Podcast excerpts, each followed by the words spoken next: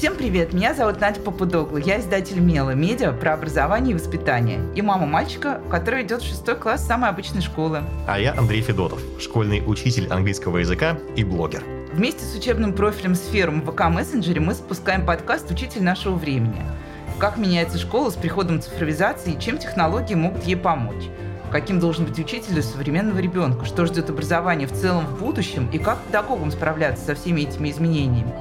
Вместе с учителями и другими экспертами мы будем искать ответы на эти вопросы, которые сегодня волнуют педагогов, учеников, ну и, конечно, родителей по всей стране. Слушайте нас уже совсем скоро на всех подкаст-платформах. А чтобы не пропустить первый выпуск, подписывайтесь на нас везде, где вы слушаете подкасты. Удобнее всего следить за нами в ВК-музыке. Там мы будем публиковать выпуски немного раньше, чем на остальных платформах.